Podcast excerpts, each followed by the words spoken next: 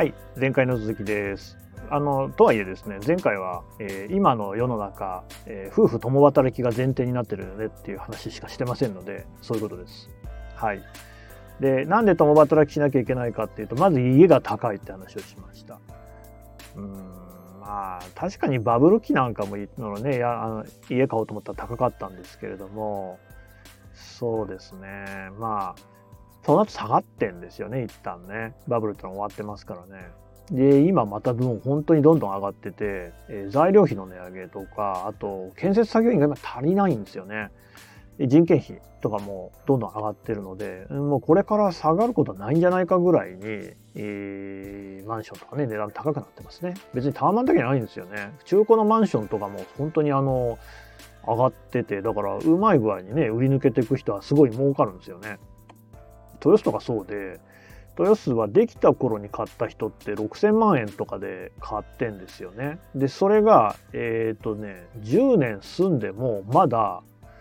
6,000万円どころか値段上がってるんですよね。それこそ1億円とかで売れるからそうするとまあ単純に考えると10年家賃払わなくてよかった上に4,000万円儲かるわけですよ。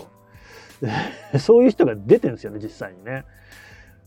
4,000万円ってあの儲けらんないですよ普通に。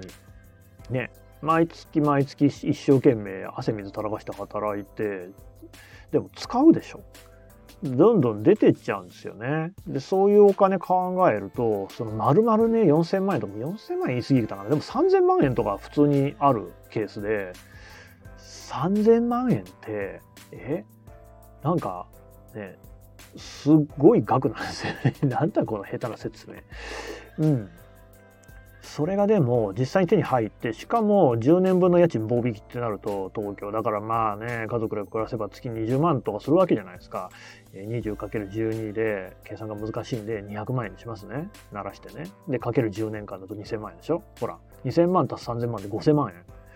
あのねもう現金で5000万円を持ってるみたいな状況って稼ぐって状況ってこれちょっと本当にね通常の働き方ではありえませんよね。でもそれが起きてると。ごくわずかな人にはね。えーいう状況で、まあ、とにかくそれぐらいこうやっぱり家賃って上が家賃というかね住宅の価格って上がってるんですよね全然下がってないからそういう現象が起きるわけです。で、えーもう一つやっぱりねこう自分に子供がいてこう高えなと思うのは教育費ですね。えー広い意味での教育費やっぱりね、えー親というものはね子供には手をかけたいなと思うんですよね。うん、勉強ができる子だったら塾だしスポーツができる子だったらそういうね地域のねリーグであったりみたいなね習い事さま同郷にいると本当にさまざまな教室ありますからダンス教室みたいなものからね芸術系のアートとかね何でもありますからねあのかけっこが速くなるっていう塾とかもありますからね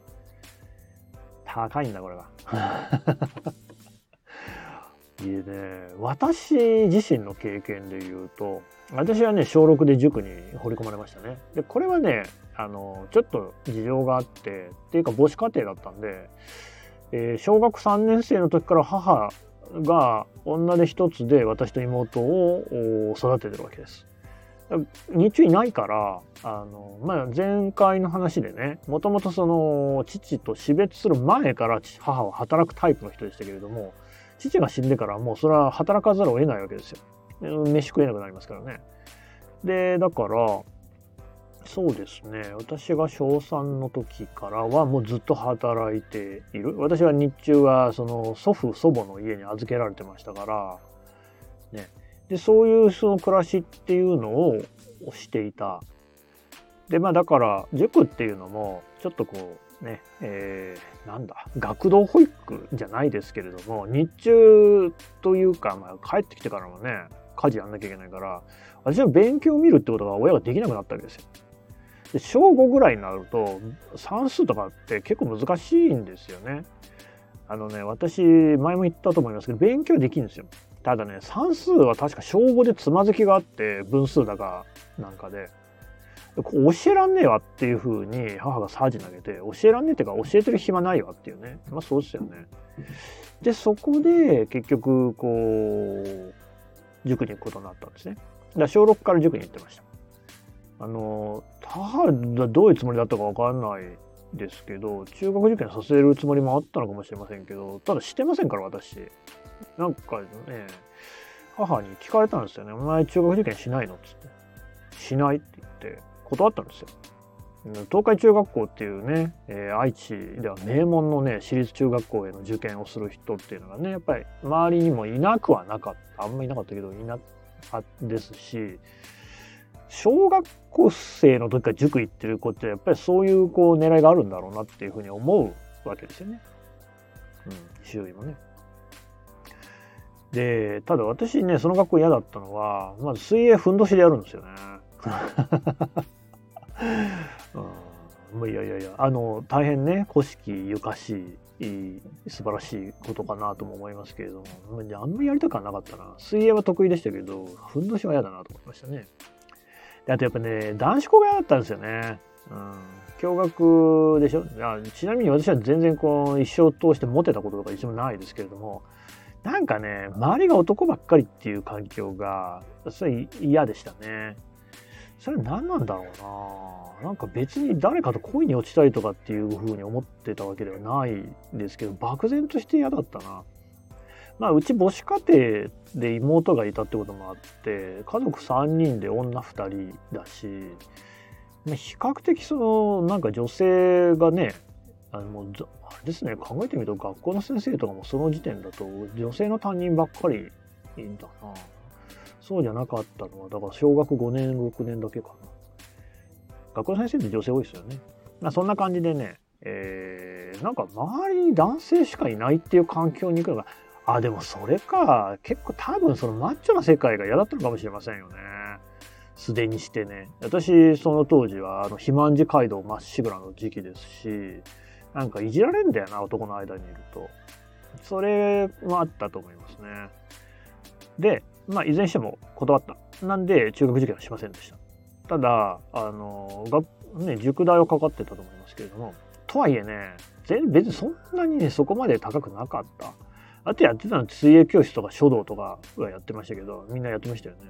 書道なんて自分で月謝持ってってましたけど、なんか4000円とかでしたもんね、月に。あんなのなんか、あの、お寺に行ってましたけどね、お坊さんになるんですけど、ああ、まあ、お坊さんも事前授業みたいなもんっすよね、あんなのね。あるいは子供との接点を作っておくってことなのかな。お寺さんのね、そういう、なんていうか、ね、行為っていう感じなんだ。でも1人4000円集めて、100人系で集まれれば、あ40万円本当に俺計算ができないんだよな。40万円ですよね。月40万か。まあまあ、ちょっとした生活の足しにはなりますよね。そこから何かしら持ってかれるんでしょうけどね、税金とかね。あの、なんせ、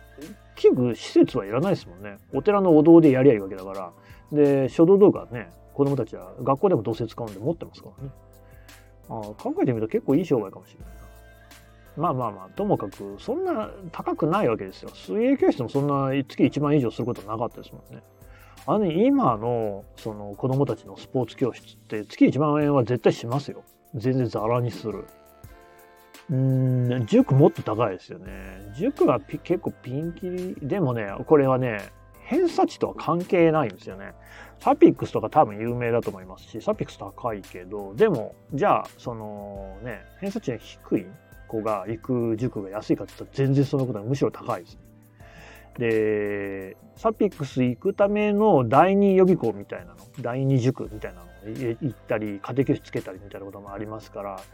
意外とね、まあ、その、いわゆる学力が低い子の方が高いかもしれない。あまあ、もちろん全然行かなきゃかかんないですけど。でね、地域の、例えば野球のチームとかにしても、結局そのユニフォームを買ったり、グランドを抑えたり、なんかこうね、みんなで経費を払ったりとかしなきゃいけないんで、別にそう安いことにはならないし、労力はかかりますよね。弁当作ったりしなきゃいけませんからね。なんでね。で、そこに共働きって条件がかか重なってくるでしょ。これ大変なんですよね、やっぱりね。だから本当にあの子供を持ってる親御さんって全然あの仕事会社の仕事なくっても家庭の仕事がいっぱい山積みっていう状況になっていて時間も使わなきゃいけないし大変っていうのは絶対あの絶対って言っちゃったあそうか知りませんけども、えー、昭和の時代に比べても余裕なくなってんじゃないかなと思います。